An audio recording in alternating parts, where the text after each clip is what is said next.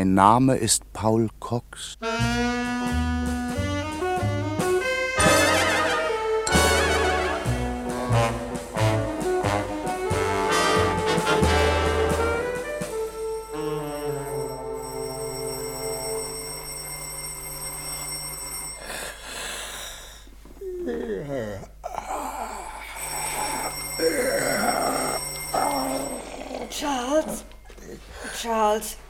Glaube, es hat geklingelt. Hä? Hä? Ja. Ähm, Kriminalinspektor Carter. Nicht das Telefon, Charles. Die Haustür klingelt. So? Ja. Ihr sind ja die total übergeschnappt. Wie viel Uhr ist es denn? Viertel nach zwei. Ich ja doch. Ach Gott, wer kann denn das sein? Ja, es wird am besten sein, du siehst einmal nach. Ja, hört ihr so weiter, Schild. Da wird mir gar nichts anderes übrig bleiben. Aber zieh einen Morgenrock an, sonst erkältest du dich. Ach, Joyce, ach, wäre das schön, wenn ich mich erkälten würde. Dann könnte ich mich krank melden und endlich einmal eine Nacht in Ruhe schlafen. Oh, ja, ja, ja, doch. Ja.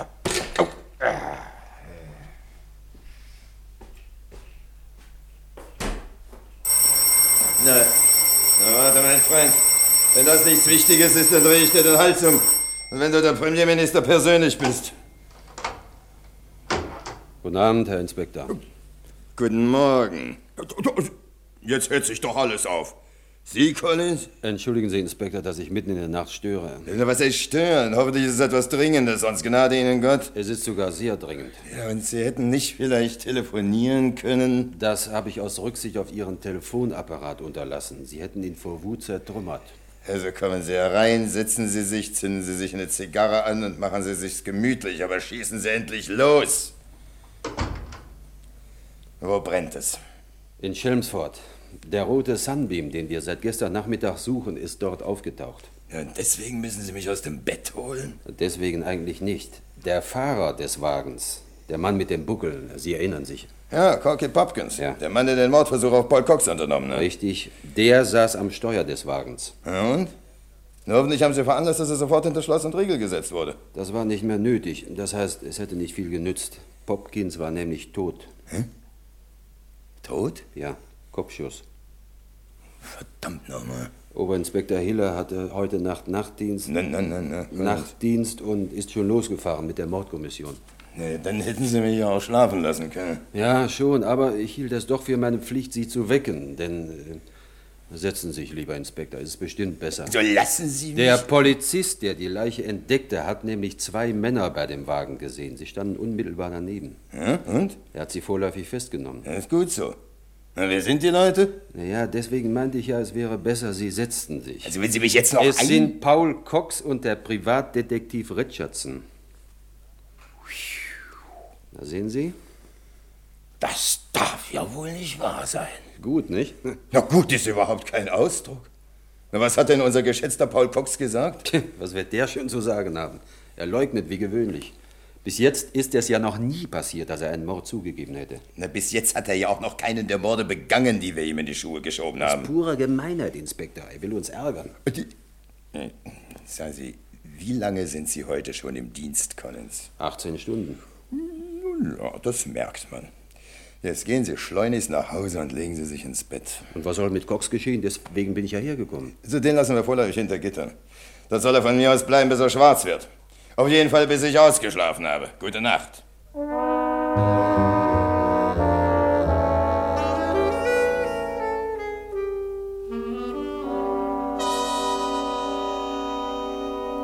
Meine sehr verehrten Damen und Herren, Sie können sich vorstellen, dass das genau meine Kragenweite war. Ihr sehr ergebener Paul Cox in Untersuchungshaft. Das war eine Nacht. Obendrein hatte ich noch ein schlechtes Gewissen und ein dummes Sprichwort sagt, dass das kein sanftes Ruhekissen sei. Aber bei dieser Holzpritsche, die in meiner Zelle als Schlafgelegenheit prangte, hätte auch das beste Ruhekissen nichts genützt. Dazu hatten sie mich auch noch in Einzelhaft gesteckt, so dass ich mich nicht einmal mit Richardson besprechen konnte. Und ein ausführlicher Kriegsrat hätte bitter Not getan. Was hatte ich mir da eingebrockt? Und nur weil ich unbedingt Kavalier hatte sein wollen, meine Damen. Weil ich nicht glauben konnte, dass es eine nette, zarte Frau wie Helena Bernhardt fertigbringt, einen blonden Jüngling. Aber oh weh, da hatte ich mich in den Finger geschnitten. Die brachte noch viel mehr fertig. Und jetzt saß ich in der Patsche, wie noch nie. Ich hatte die Polizei in den letzten 18 Stunden so oft an der Nase herumgeführt, dass sie mir jetzt kein Wort mehr glauben würde. Und wenn ich denen tausendmal erklärte, dass ich diesen Corky Popkins nicht erledigt hatte, die würden mich schlicht auslachen, mitgefangen, mitgehangen. Ich hatte eine Wut auf diesen Popkins. Erst versuchte er, mich umzulegen, dann ruft er mich an, ich möchte ihn in Chelmsford treffen. Er hätte einige Informationen für mich. Nun, ich darf ihn auch. Aber von Informationen war keine Rede mehr. Popkins war für immer verstummt. Volltreffer. Quer durch seinen Denkapparat.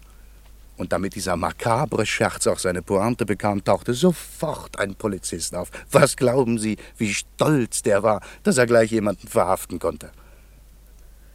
Ja, und auf diese blödsinnige Art und Weise landete ich also auf der Holzpritsche im Polizeigefängnis von Chelmsford. Wie gesagt, es war nicht die fröhlichste Nacht meines Lebens aber auch sie ging vorbei.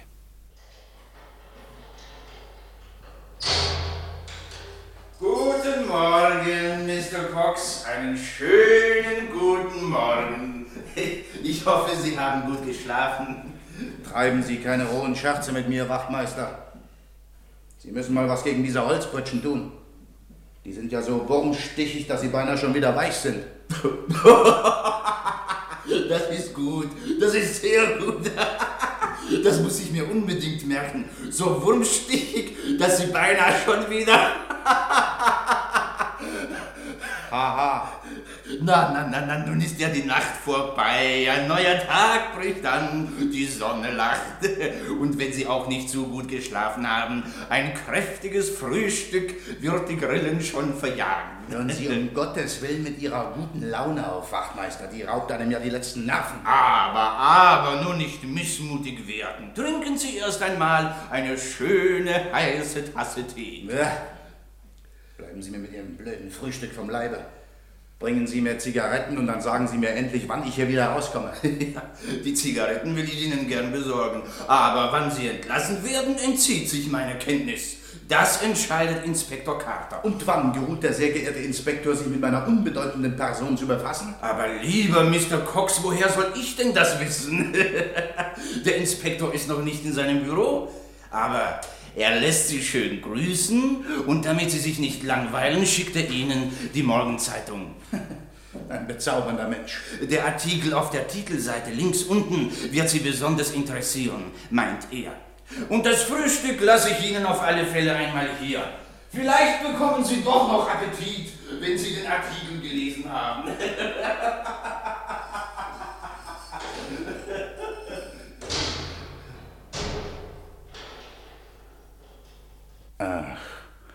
eine frohe Natur. Das ist ja zum Verzweifeln.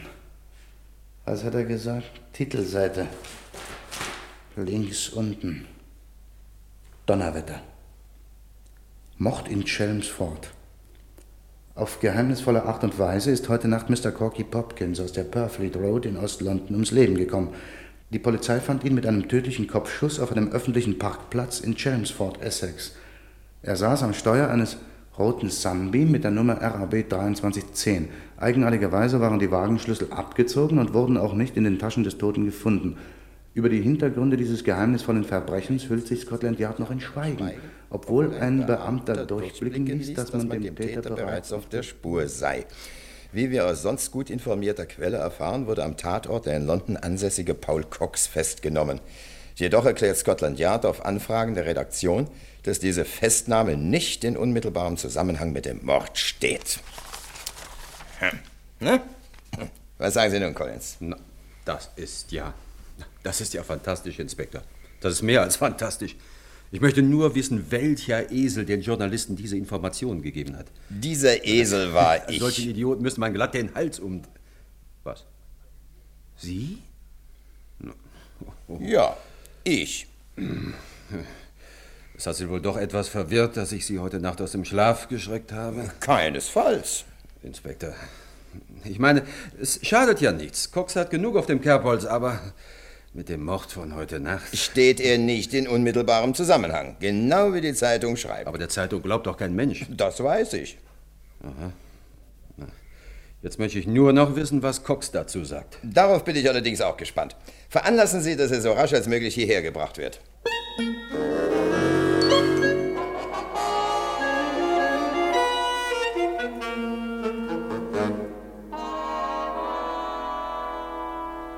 Sage lieber nicht, was ich von Ihnen und der ganzen Sache halte, Inspektor. Sie würden es mir sicher als schwere Beamtenbeleidigung auslegen. Aber so viel ist sicher. In meine Nachtgebete schließe ich Sie nicht mehr ein. Tun Sie mir das nicht an, Mr. Cox. Scotland Yard erklärt, dass meine Festnahme nicht in unmittelbarem Zusammenhang mit dem Mord steht. Na, die Sprüche kennt man doch. Jetzt denkt natürlich alle Welt, der Cox ist es gewesen. Dass die Polizei es dementiert, ist der beste Beweis dafür. Das war ja auch beabsichtigt. So, wir, wir wollen uns jetzt nicht aufregen, Inspektor.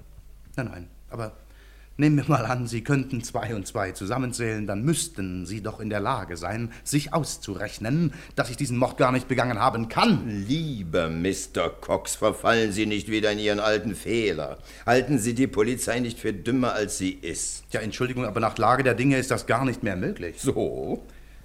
Ich habe mit der ganzen Sache nicht das Geringste zu tun. Vielleicht finden Sie auch jemanden, der Ihnen das glaubt. Was haben Sie denn in den letzten 18 Stunden gemacht? Nichts anderes als der Polizei zu beweisen, dass Sie doch etwas mit der ganzen Sache zu tun haben. Ach, wieso, wenn ich fragen darf? Also gut, rekapitulieren wir. Es sind in kürzester Zeit zwei Morde verübt worden. Beide Morde drehen sich offensichtlich um einen kleinen schweinsledernen Handkoffer. Dieser Koffer befand sich in ihrem Besitz. Ja, nur zeitweise, nicht wahr? Sie hatten in dem Schuh des toten blonden jungen Mannes in Helena Burnetts Wohnung einen Gepäckaufbewahrungsschein entdeckt und holten den Koffer vom Waterloo-Bahnhof ab.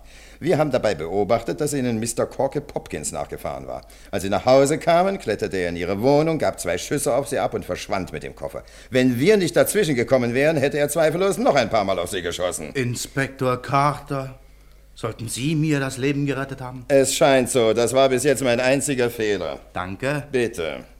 Ihr alter Freund, der Privatdetektiv Richardson, stellte in aller Stille fest, wo dieser Popkins wohnte. Sie fuhren hin, trafen ihn aber nicht. Sie stellten sich der Putzfrau als Versicherungsvertreter vor und die war dumm genug, ihnen zu glauben. Das wissen Sie auch? Wir haben uns natürlich mit ihr unterhalten.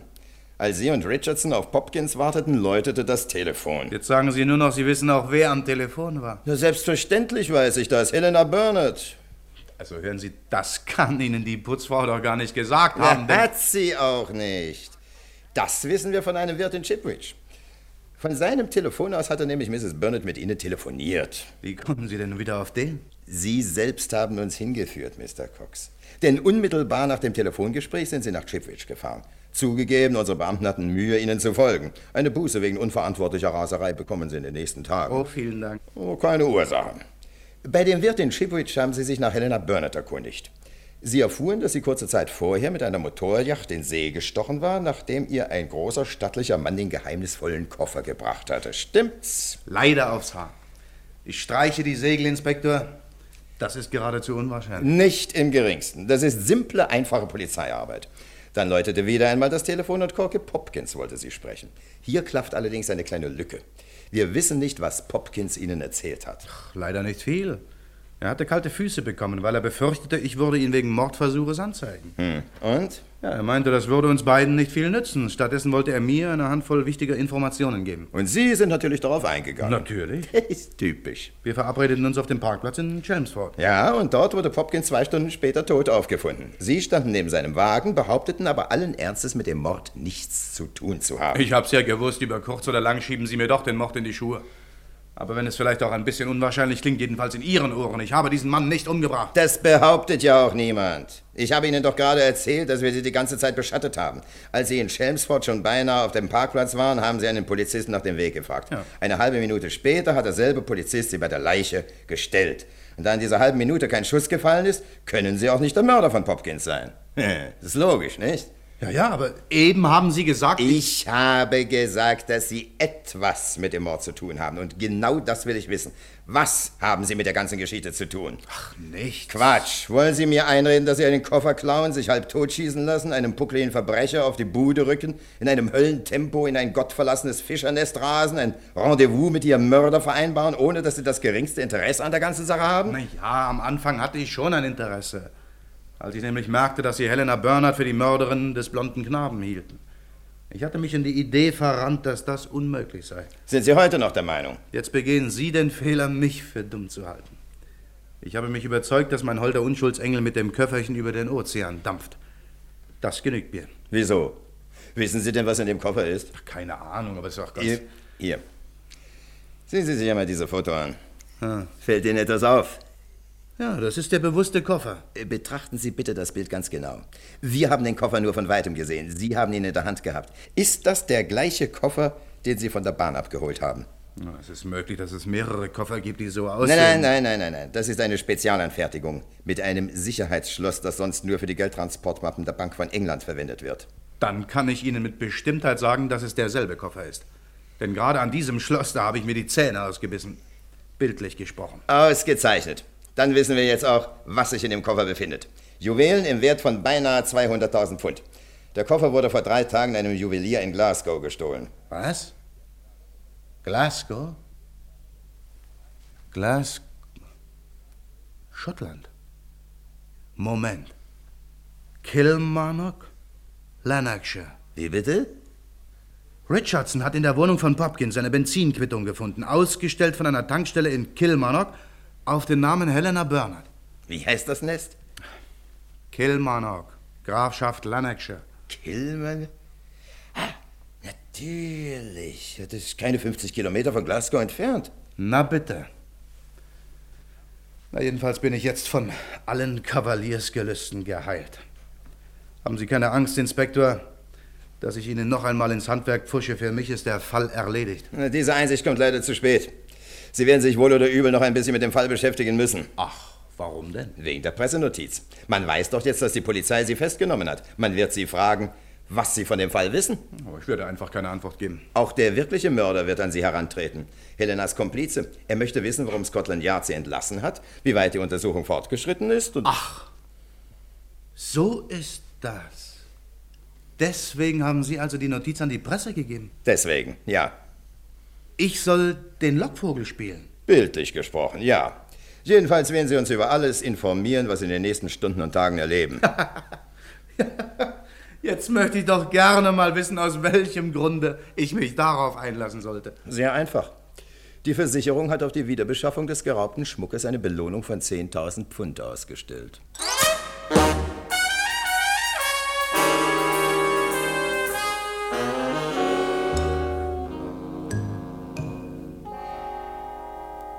Morgenstund hat also manchmal doch Gold im Mund. Es war zwar nicht mehr sehr früh am Morgen, dafür war aber das Gold auch nicht sehr goldig. Eine Belohnung von 10.000 Pfund dafür, dass ich eine Frau ans Messer lieferte, mit der ich einmal verlobt. Naja, Sie wissen ja. Denn darauf lief die Geschichte hinaus. Die gestohlenen Juwelen konnte man nur herbeischaffen, wenn man Helena Bernard dingfest machte. Und dabei sollte ich der Polizei helfen? Das gefiel mir nicht. Gar nicht. Ich bin kein Mensch, der mit Vergnügen andere Leute aufhängt, auch wenn dabei 10.000 Pfund herausschauen. Nun, verstehen Sie mich bitte nicht falsch. Ich hatte zwar keine Lust, für Helena die Kastanien aus dem Feuer zu holen, oh nein, das war vorbei. Aber ich wollte sie auch nicht hineinwerfen. Die Kastanien.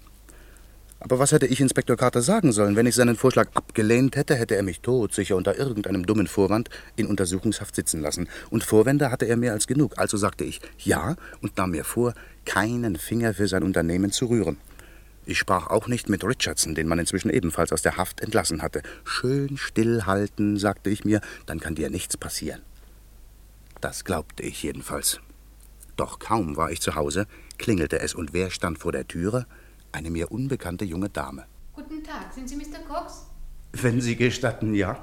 Aber ich kann nichts dafür. Sind Sie allein?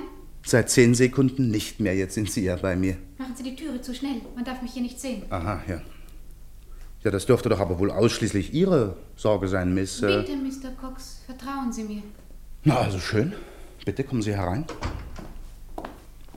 Ich habe nicht viel Zeit. Es darf niemand merken, dass ich bei Ihnen bin. Das haben Sie bereits gesagt, ja. Sie haben mir aber noch nicht gesagt, wer Sie sind. Mein Name spielt keine Rolle. Nennen Sie mich Nelly, wenn Sie wollen. Nelly? Hm, sehr schön. Abgemacht.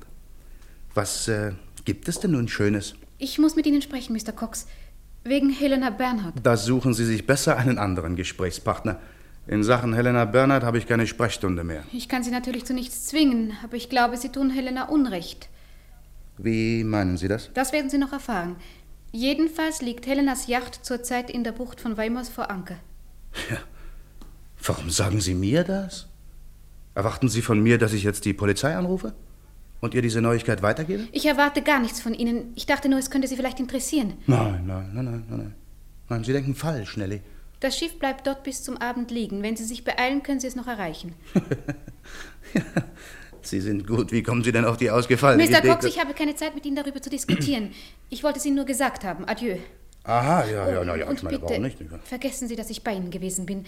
Wenn Sie jemand fragt, kennen Sie mich nicht. Sie haben mich nie gesehen. Nie gesehen, ja, ja, ja. Sonst noch was, Nelly? Bitte, Mr. Cox.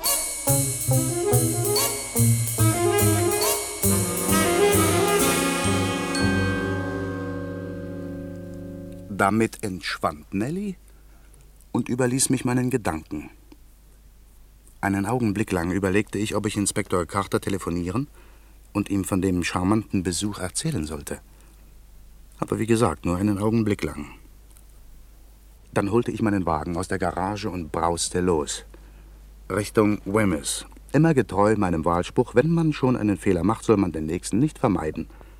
Obwohl ich praktisch während der ganzen Fahrt den Fuß nicht vom Gaspedal nahm, wurde es doch später Nachmittag, bis ich in Weymouth ankam. Ich fuhr direkt hinunter zum Hafen. Und da lag auch wirklich, etwa 80 Meter vom Ufer entfernt, eine schneeweiße Motorjacht. Suchen Sie etwas, Sir? Ja, sag mal, kennst du die Motorjacht da drüben? Nein, Sir. Wie lange liegt sie denn schon hier? Seit heute Morgen. Es ist jemand krank geworden an Bord. Sie haben einen Arzt geholt. Ach. Aber ich glaube, Sie wollen heute noch in See stechen. Aha. Wem gehört denn das Fischerboot dort? Meinem Vater, Sir. Kannst du deinen Vater vielleicht holen? Ich meine, ich möchte gerne, dass er mich zu der Motorjacht hinüberfährt. Das geht nicht. Mein Vater ist nicht da. Aber wenn Sie wollen, kann ich Sie übersetzen. Ja, kannst du denn mit so einem Boot umgehen? Klar, allerdings. Kleinigkeit. Na gut, ich zahle dir fünf Pfund. Was? Dafür fahre ich Sie 14 Tage lang hin und her. Steigen Sie ein, Sir. Okay.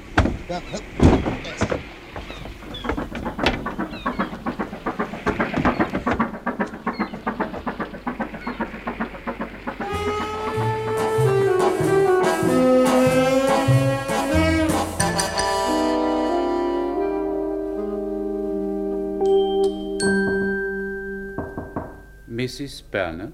Ja, bitte? Entschuldigen Sie bitte, Madame, aber eben ist äh, jemand an Bord gekommen, der Sie gerne sprechen möchte. Ein gewisser Mr. Äh, Cox. Paul Cox. Den Vornamen hat er nicht genannt, Madame. Bitten Sie ihn herein, Stuart, schnell. Jawohl, Madame. Bitte, Mr. Äh, Cox. Ja? Äh, würden Sie sich bitte kurz fassen? Wir lichten in wenigen Minuten den Anker. Ja, ja, schon gut, schon gut. Hallo, Helena. Das ist ja eine Überraschung, Paul. Bringen Sie uns etwas zu trinken, Stuart. Whisky, Paul? Einen doppelten. Einen doppelten Whisky für Mr. Äh, Cox. Ja. Und für Madame einen äh, Wermut. Ja, wie üblich. Sofort, Madame.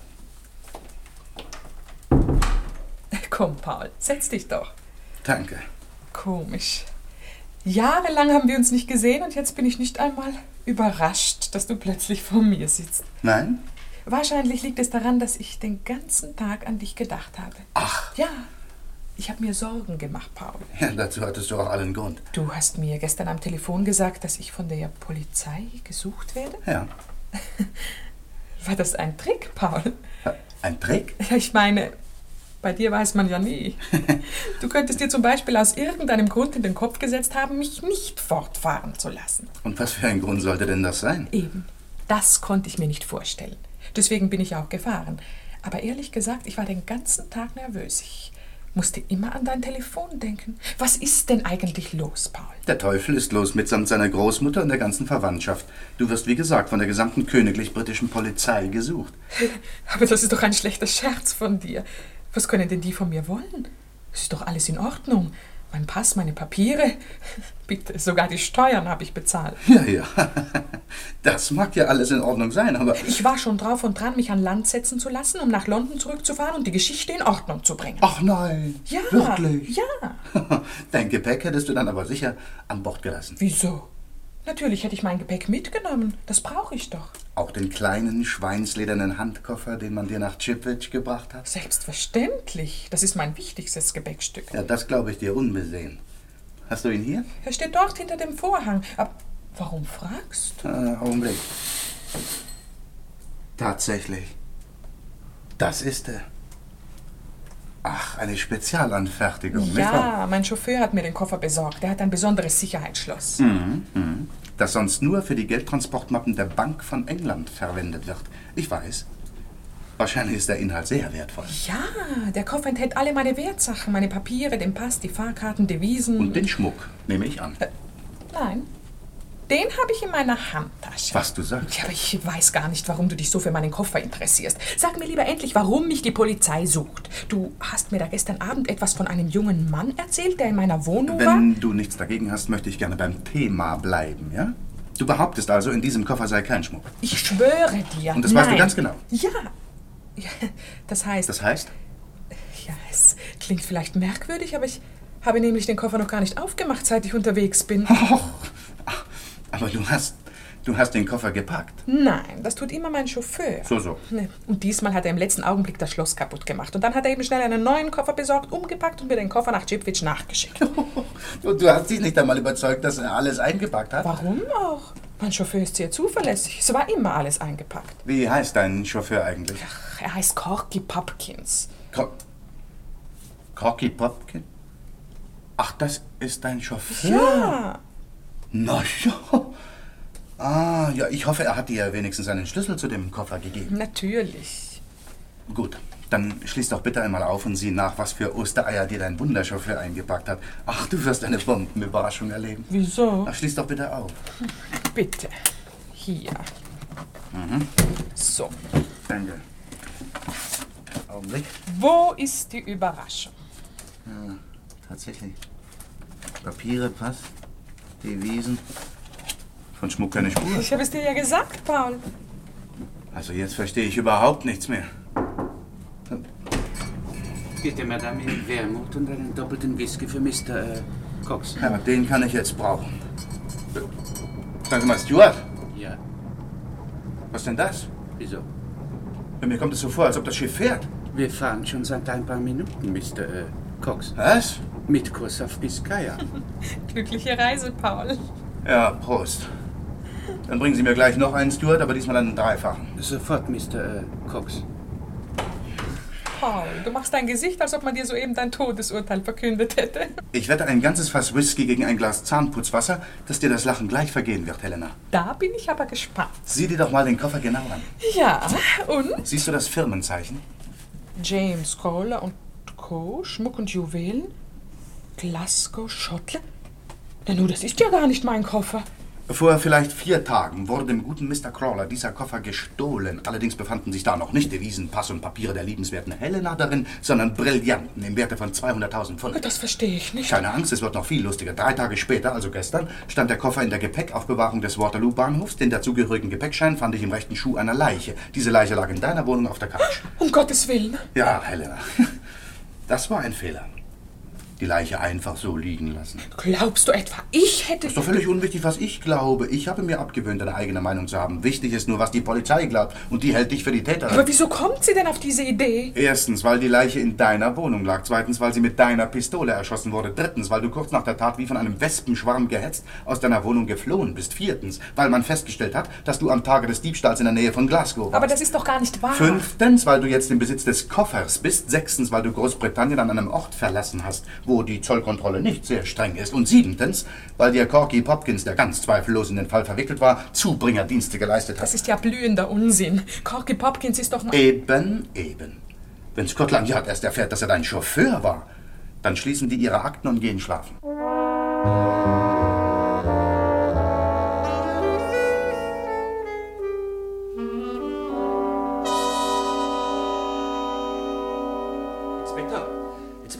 Was gibt es denn jetzt schon wieder, Collins? Wir haben endlich die Papiere von diesem Popkins gefunden. Wissen Sie, was er war? Nein, Sie haben ja die Papiere, nicht ich. Er war der Chauffeur von Mrs. Helena Burnett.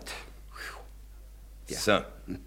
Na, das dürfte nun endgültig für den Staatsanwalt reichen. Ja, das Pech ist nur, dass Mrs. Burnett irgendwo auf dem Atlantik herumschwimmt. Na, irgendwo muss ich auch mal wieder an Land gehen. Sonst noch was? Ja, Cox ist verschwunden. Na, was? Weg aus London in westlicher Richtung in seinem Wagen, wie ein Wahnsinniger. Ja, und unsere Leute? Die hat er abgehängt. Ich sage ja die ganze Zeit, wir müssen endlich schnellere Autos haben. Das hat uns noch gefehlt. Äh, Veranlassen Sie sofort eine Fahndung nach dem Wagen. Schon geschehen, Inspektor. Äh, Gut. Übrigens, äh, haben wir doch keine Nachricht aus Glasgow? Nein, unsere Leute sind noch unterwegs. Was, immer noch? Wo treiben denn die sich wieder herum? Vermutlich in den Hotels von Glasgow.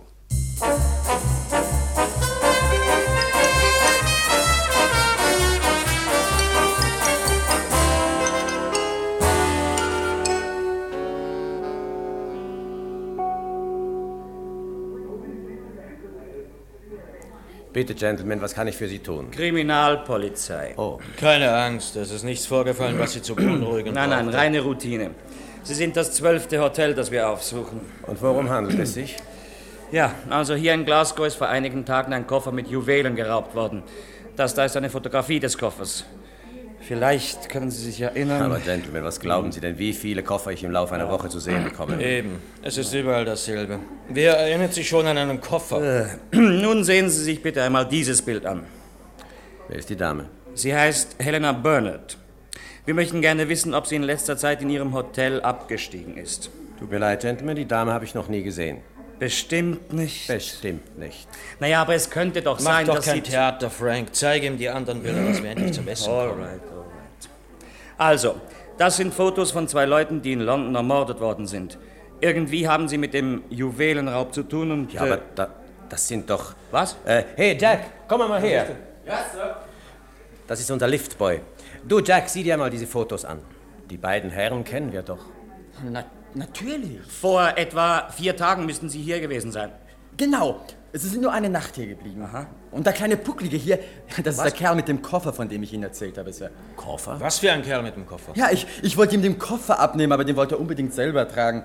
Er tat so, als ob er weiß, was drin gehabt hätte, aber dabei wollte er natürlich bloß das Trinkgeld Ähm, sparen. was, was für ein Koffer war denn das? Ja, so ein kleines, schweinsledernes... Könnte es der hier auf dieser Foto gewesen sein?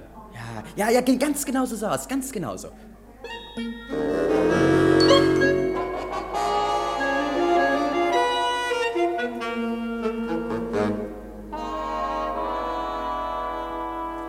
Collins! Collins! Wo zum Teufel stecken Sie denn? Ich komme, Inspektor. Wenn ich Sie nicht brauche, stürmen Sie dauernd mein Zimmer, aber wenn ich Sie einmal rufe, dauert es drei Wochen, bis Sie erscheinen. Ich hatte gerade ein Telefongespräch, Inspektor. Ich auch. Wir haben die beiden Leute, die die Juwelen geklaut haben. Nein. Doch. Jetzt fallen Sie nur nicht um. Es sind unsere beiden Toten. Das ist doch nicht möglich. Es ist nicht mehr daran zu zweifeln. Der junge blonde Kerl, den wir in Mrs. Burnetts Zimmer gefunden haben, und Corky Pupkins haben den Glasgower Juwelier um seine Steinchen gebracht. Und Mrs. Burnett? War offenbar nicht in Glasgow. Schön. Dann ist sie aber die Auftraggeberin. Oder auch nur ein Rädchen in der Maschinerie. Denn wir wissen positiv, dass mindestens noch einer im Spiel ist. Wieso? Wer? Der Mörder von Pupkins. Mrs. Burnett hat zwar offenbar den blonden Schönling umgelegt, aber als Pupkins dran glauben musste, war sie schon auf hoher See. Es gibt also noch jemand anders. Vielleicht auch Paul Cox. Nein, kaum. Nach allem, was wir gestern gehört haben, ist das sehr unwahrscheinlich. Nach allem, was ich heute gehört habe, ist das gar nicht so unwahrscheinlich. Wie, wie meinen Sie das? Ich habe eben mit dem Polizeiposten in Weymouth telefoniert. Cox Wagen steht dort am Hafen. Er selbst hat sich heute Nachmittag mit einem Fischerboot zu einer Yacht übersetzen lassen, die in der Bucht von Weymouth vor Anker gegangen war. Seferei Hissa heißt der Kahn. Blödsinniger Name. Nun sagen Sie nur noch, dass es das gleiche Schiff ist, mit dem Mrs. Burnett abgedampft ist. Stimmt. So. Also jetzt soll diesen Cox aber doch der Teufel holen.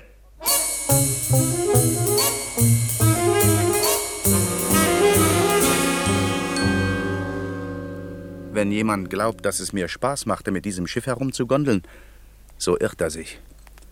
Ich hätte mir mit Leichtigkeit einige hundert Vergnügungsreisen vorstellen können, die ich lieber unternommen hätte. Bei dieser Reise missfiel mir so ziemlich alles. Das Schiff, die Besatzung, der Steward, der Whisky auch. Und am wenigsten gefiel mir Helena Bernard. Sie können mich totschlagen, aber ich hatte keine Ahnung, was ich von ihr halten sollte.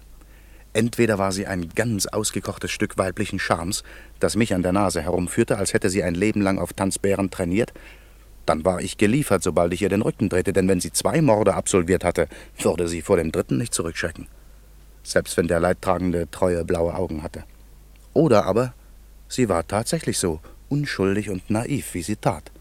Dann waren wir beide geliefert. Dann war sie nur ein Rädchen in der Maschinerie.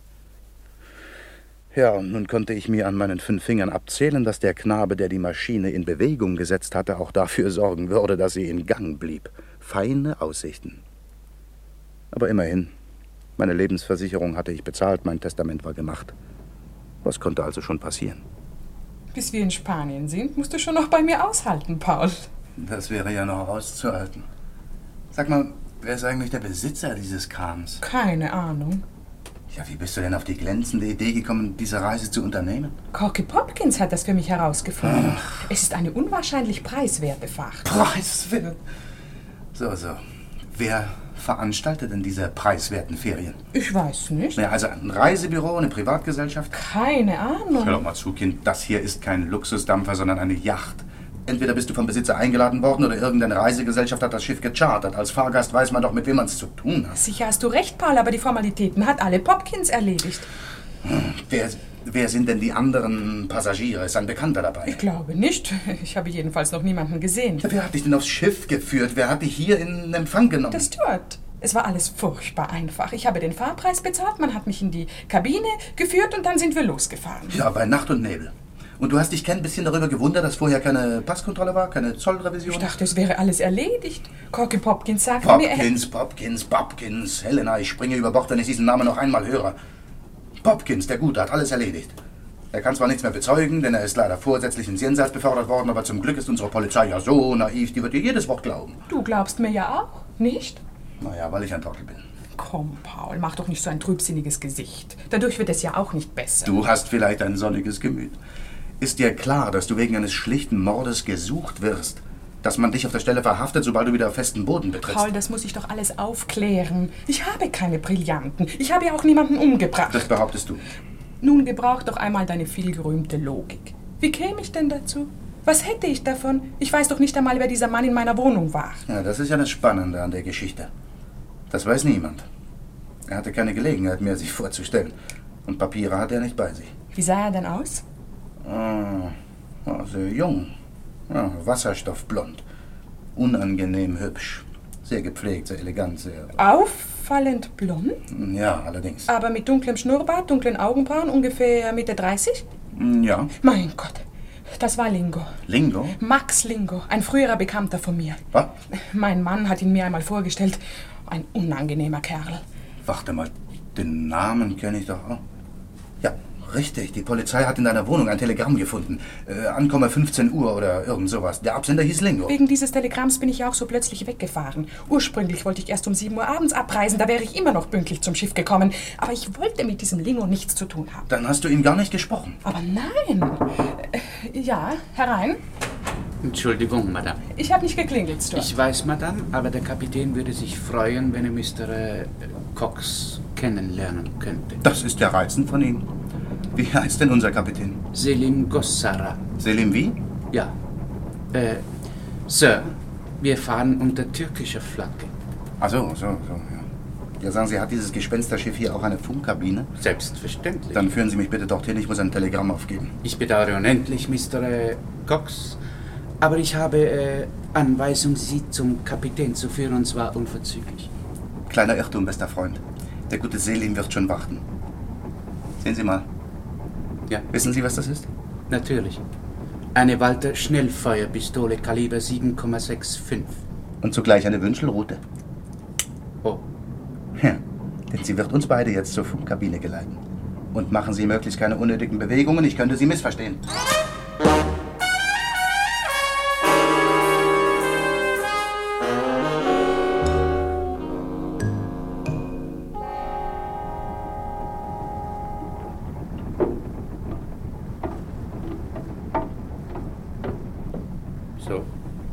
Sind wir. Bis nachher, Mr. Äh, Cox. Es wäre mir lieber, wenn Sie bei mir blieben, Stuart. So. Bitte, wenn Sie es wünschen. Können Sie nicht lesen? Eintritt verboten. Jedenfalls ist das kein Türkisch und sehr viel wert. Das ist Mr. Äh, Cox. Er möchte ein Telegramm aufgeben. Der Kapitän weiß nichts davon. Halten Sie den Mund. Tür zu. Ich bedauere sehr, Sir, aber ich darf nur Telegramme annehmen, die vom Kapitän signiert sind. Ich nehme an, Ihr Leben wird Ihnen wertvoll genug sein, das Reglement für einmal kurz zu überschreiten. Wenn Sie glauben, mich bedrohen zu können, dann... Noch spielen Sie doch nicht den Tapferen. Es steht Ihnen nicht. Das Telegramm ist dringend, also fangen wir am besten gleich an. Und machen Sie mir nichts vor. Ich kenne sowohl das Morse-Alphabet als auch die gebräuchlichen Wellenlängen. Wir rufen die Küstenstation von Land's End in Cornwall, England. Na los, machen Sie schon. Bitte?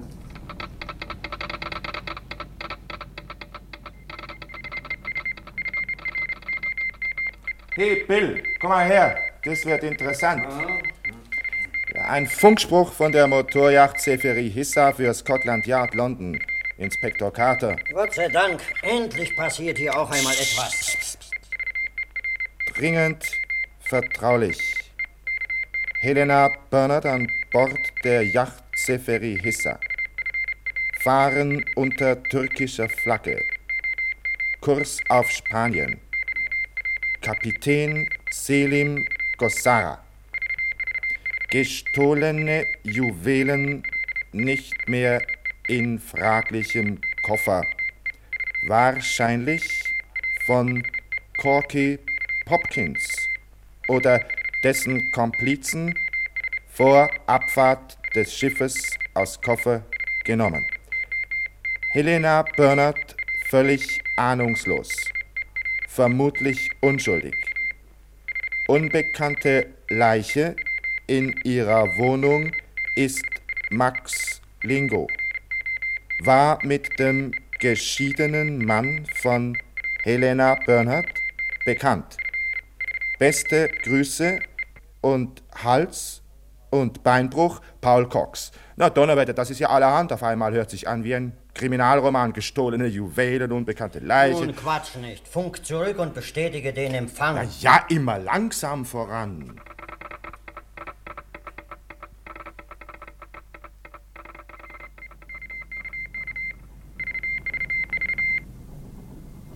So, Sir.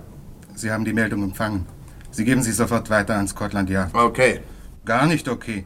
Die Scherereien kommen erst noch. Der Kapitän kann Eigenmächtigkeiten von Passagieren absolut nicht leiden. Wenn der erfährt, was hier los war. Und wenn ich mir die Bemerkung erlauben darf, er wird es erfahren. Hat schon erfahren. Oh, Kapitän. Oh, Sie da, der Häuptling der Türken. Irrig oder ist das Mr. Cox? Er hat mich mit seiner Pistole gezwungen, ein Telegramm durchzugeben. Sie werden mir machen eine Abschrift des Telegramms, bitte. In Ordnung, Kapitän. Warum haben Sie nicht übergegeben mir das Telegramm, Mr. Cox? Sie hätten sich erspart sehr viele Schwierigkeiten. Ich hege die definitive Vermutung, Kapitän, dass Sie das Telegramm zurückbehalten hätten. Möglich, vielleicht. Und jetzt, Sie werden mir überreichen Ihre Pistole, bitte. Wenn ich es bitte vorziehe, die Pistole zu behalten? Stuart, öffnen Sie die Türe. Sehen Sie die zwei Matrosen mit Maschinenpistolen? Sie werden schießen, wenn Sie mir nicht geben Ihre Waffe. Bitte. Naja, schön. Sehr vernünftig. Danke, Mr. Cox. Sie wissen, ich bin Obrigkeit auf Schiff. Ich verhafte Sie. Sie sind wohl urplötzlich wahnsinnig geworden, was? Ich bin ein freier englischer Bürger. Ich lasse mich doch nicht von jedem hergelaufenen Türken verhaften. Sie sind ein blinder Passagier, Mr. Cox. Sie gehören hinter Riegel und Schloss. Ich bin ja bereit, meine Reise zu bezahlen, obwohl es weiß der Teufel nicht meine Absicht war, mit diesem Bananendampfer nach Spanien zu gondeln. Zu spät. Sie sind ein blinder Passagier. In Bilbao, ich werde Sie ausliefern den Behörden. Jetzt werden Sie doch nicht kindisch. Ich habe in Weymouth diesem Schiff nur einen kurzen Besuch gemacht. Es hat die Anker gelichtet, ohne dass eine Glocke geläutet, ohne dass mir jemand Bescheid gesagt hätte. Ich weiß. Wahrscheinlich sind Sie sogar mit Absicht so plötzlich losgefahren, damit ich nicht wieder an Land gehen konnte. Möglich, vielleicht. Steward, Sie geleiten diesen Gentleman mit den beiden Matrosen in eine Einzelkabine. Sie untersuchen seine Taschen.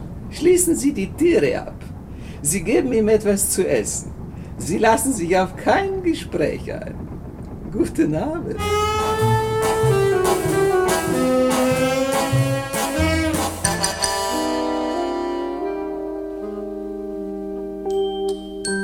Salem Aleikum. Der alte Mufti, der außerdem noch schrecklich schielte, hatte mich also. Nicht, dass ich darüber sehr erstaunt gewesen wäre. Nein, nein, irgendwas in dieser Linie hatte ich erwartet. Deswegen war ich ja auch mit dem Steward und dem Funker so energisch umgesprungen. Es ist sonst gar nicht meine Art, Telegramme mit vorgehaltener Artillerie aufzugeben. Aber das Telegramm war wichtig. Es war möglicherweise das letzte Lebenszeichen, das Inspektor Carter von mir bekam. Ich saß auf dem absolut falschen Dampfer, so viel war klar. Aber alles andere hüllte sich in den berühmten grauen Nebel der Theorie. Noch dazu einer Theorie mit Einschränkungen, denn sie basierte darauf, dass Helena mir die Wahrheit gesagt hatte. Da war also irgendein Unbekannter, der das Spiel um die Glasgower Juwelen eingefädelt hatte, der Mann hinter den Kulissen. Er hatte natürlich seine Hilfstruppen, Max Lingo und Corky Popkins zum Beispiel. Inzwischen war aber allerhand schiefgegangen. Lingo, Popkins existierten nicht mehr. Paul Cox hatte sich wieder einmal ungebührlich eingemischt und die Polizei war nervös.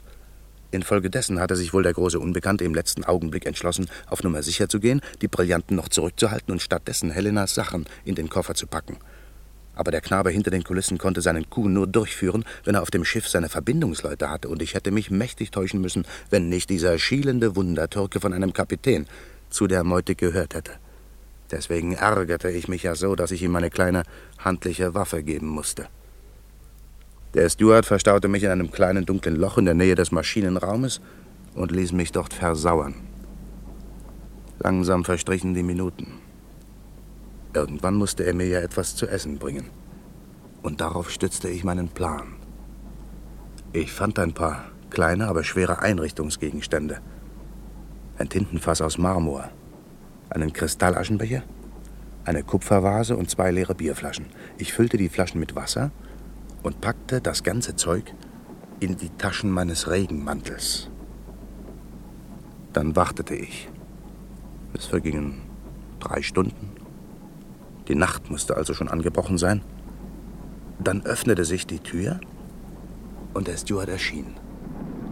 Ich bringe ihr nach dessen, Mr. Äh, Cox. Ah, danke. Hoffentlich ist es nicht vergiftet. Was veranlasst Sie zu dieser Vermutung? Ach, bei euch muss man ja auf alles gefasst sein. Kommen Sie, Stuart. Setzen Sie sich zu mir. Ich bedauere sehr, aber. Na, dann bleiben Sie eben stehen. Hören Sie, Stuart? Ja. Ich muss unbedingt den Kapitän sprechen. Der Kapitän wird sicherlich zur gegebenen Stunde Ach, hier. Quatsch. Gegebene Stunde. Ich muss ihn jetzt sprechen, sonst sind die Brillanten futsch. Ich verstehe nicht, was Sie meinen. Dann tun Sie doch nicht so grenzenlos naiv. Das schlechte Gewissen trieft Ihnen ja aus beiden Ohren. Und falls Sie mich tatsächlich nicht verstehen sollten, der Kapitän, der wird mich schon verstehen. Nennen Sie ihm nur das Stichwort Glasgow. Was hätten Sie zu diesem Stichwort zu sagen? Wir waren doch alle hinter demselben Schatz her. Na schön, ich habe das Spiel verloren. Ihr habt mich eingekellert. Aber wenn ihr nicht bis Mitternacht etwas unternehmt, dann geht der Laden in die Luft, dann schnappt euch die Polizei die Beute vor der Nase weg. Was habt ihr dann davon? Dann gucken wir alle in den Mond. Das wäre doch eigentlich ein bisschen schade. Deswegen möchte ich dem Kapitän einen kleinen Vorschlag machen. Gut, kommen Sie. Aber merken Sie sich, ich bin bewaffnet. Wenn das ein Bluff sein sollte, Mr. Äh, Cox, würde er mit einem Volltreffer enden.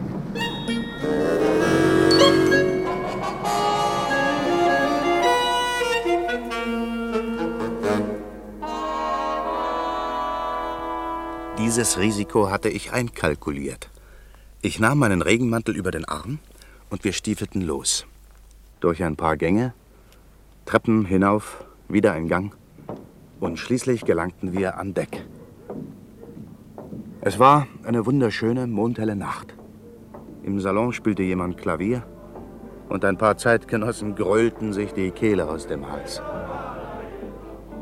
Wir gingen an der Reling entlang Und jetzt war mein Augenblick gekommen. Ich stellte dem Steward ein Bein, er stolperte, ich schlug ihm die Pistole aus der Hand und dann setzte eine waschechte Filmschlägerei ein.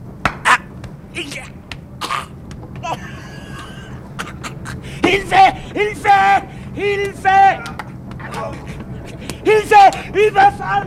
Hilfe! Was ist denn Überfall! Mord! Haltet ihn, dort läuft er! Dort hinten an der Reling! Fasst ihn schnell! Verflucht nochmal! Los, komm, er läuft weg! Dort muss er sein! Ja, weiter kann er nicht! Habt ihn! Nein, noch nicht! Dort! Dort! Sieh dort, dort im Kielwasser! Ja, Donnerwetter! Da treibt ja einer! Mann über Bord! Mann über Bord! Alte Maschinen! Stopp! Kapitän! Kapitän! Ja, Stuart, bitte bewahren Sie Ruhe. Was ist geschehen? Ein Mann ist über Bord gegangen, Kapitän. Ja, ich habe gehört. Wer ist es? Paul Cox.